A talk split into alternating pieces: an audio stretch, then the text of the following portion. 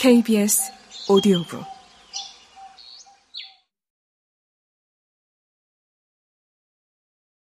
우리는 왕의 밥상에 올려진 음식들을 더 자세히 알기 위해 자카르타 시내에 있는 한국문화원 도서관에도 방문했다. 나는 어릴 적부터 한글 학교도 다니고 한국문화원 도서관에서 매주 다섯 권씩 한글책도 빌려다 읽었다. 문화원 공연장에서 하는 공연이나 전시 관람도 자주 하던 터라 익숙한 장소였다. 그런데 외국인 친구들을 데리고 간 것은 처음이라 나도 친구들도 흥분됐다. 친구들은 도서관에 비치된 케이팝 앨범들과 드라마 VOD, 연예 잡지에 감탄했다. 계속 사진을 찍고 다른 사람이 없어 다행이지 소란을 떨었다. 나는 궁중요리와 관련된 책을 찾아서 친구들에게 보여주고 우리가 직접 만들어 볼 만한 요리를 선정해 보자고 했다. 우리는 왕의 하루 식사 다섯 개를 따로 분류하고 대표 음식과 특별히 사연 있는 왕을 연결해 보았다. 조선의 왕이 아침에 일어나면 가볍게 속을 달랬던 초조반상으로 어린 나이에 삼촌의 손에 죽임을 당한 제6대 비운의 어린 왕, 단종이 좋아했다는 타락종죽을 골랐다. 아침 수라상은 채식주의자였던 제21대 왕 영조가 좋아한 구절판과 붕당 정치를 없애고 탕평책을 펼칠 의도로 영조가 직접 신하들에게 하사한 음식 탕평채를 선정했다. 낙거성은 고기 없이는 밥을 먹지 못하는 제4대 세종을 위해 아버지 세조가 장례식 중에도 세종의 수라상에는 고기를 올리라고 유언으로 남겼다고 해 불고기를 선택했다. 저녁 수라상은 중림 외교를 펼친 제15대 왕 광해군이 궁중년의 특별식으로 꼽은 신설로를 뽑았다. 마지막으로 야참 주한상은 왕과 신하가 토론하는 경연을 제일 많이 했다는 제9대 성종이 늦은 밤까지 학문 토론과 민생을 논할 때 올린 삼색다식을 만들어 보기로 했다.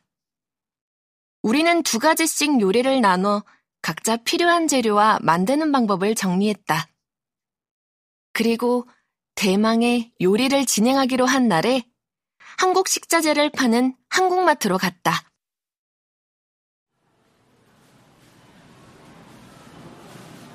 장도 보고 분식 코너에서는 떡볶이와 김밥, 어묵, 쫄면도 사 먹었다. 무슬림인 마리아는 부대찌개, 삼겹살 등 돼지고기가 들어간 한국 음식을 못 먹어서 아쉽다면서 나는 반드시 결혼은 한국 남자랑 할 거야. 라고 해서 우린 어안이 벙벙했다. 뭐야, 돼지고기를 먹기 위해 무슬림이 아닌 한국 남자랑 결혼할 거라고? 레베카 말에 우리는 모두 어이가 없어 한바탕 웃었다. 음식 만들기는 한국 그릇과 양념이 있는 우리 집에서 했다. 재료 손질부터 조리, 데코레이션까지 하다 보니 생각보다 많은 시간이 걸렸다. 계속 서서 분주히 움직였더니 다리도 아팠다. 그런데 하나씩 음식이 완성될 때는 신이 났다. 색깔이 예쁜 한국 요리들은 엉성한 우리 솜씨를 가려줬다. 책을 만들기 위해 우리는 음식마다 한국적인 소품들로 장식해 사진을 찍었다. 그리고 김이상궁처럼 맛을 볼 차례. 역시 용감한 레베카가 먼저 젓가락을 들었다. 10년지기 내 친구들은 그 전부터 젓가락 사용법쯤은 이미 터득해 놓은 터였다. 레베카를 따라 나와 마리아도 하나씩 음식을 먹었다. 생각보다 맛있어서 우린 서로 감동했다. 친구들 부모님께도 맛을 보여드리고 싶어서 각자 음식을 포장했다. 친구들은 집에 돌아가 부모님께 조선의 왕을 위해 만든 궁중요리라고 소개하고 왕처럼 드시고 맛을 평가해달라고 했단다. 부모님들께서는 오색 채소로 꾸민 신선로를 좋아하셨고, 우린 전병을 대처해 무쌈으로 만든 구절판이 제일 맛있었다.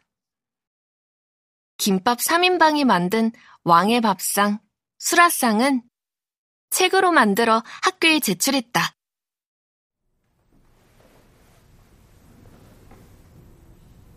담당 선생님께서는 왕의 면역 기능과 건강 증진이 목적인 수라상은 건강한 밥상이라는 주제에 부합하고 500년 전통의 전문 궁중 요리사들의 비법을 따라서 재현해 본 것에 아, 좋은 점수를 준다. 라며 칭찬해 주셨다. 우리 김밥 3인방은 이번 과제를 하면서 더 깊이 한국 문화와 역사를 알게 됐다. 특히 나는 외국인 친구들에게 조선의 역사를 잘 설명해 주기 위해 세세하게 조선 왕조를 공부할 수 있는 계기가 되어서 좋았다. 어제 마리안의 가족은 한국으로 가족여행을 떠났다. 나는 마침 경복궁에서 진행하는 수락관 시식공감이란 체험 프로그램이 있어 정보를 공유해주고 참여해 볼 것을 권했다. 거기서 마리아가 그녀의 바람처럼 미래의 예비 신랑을 만날 수 있기를 살짝 기대해 봤다.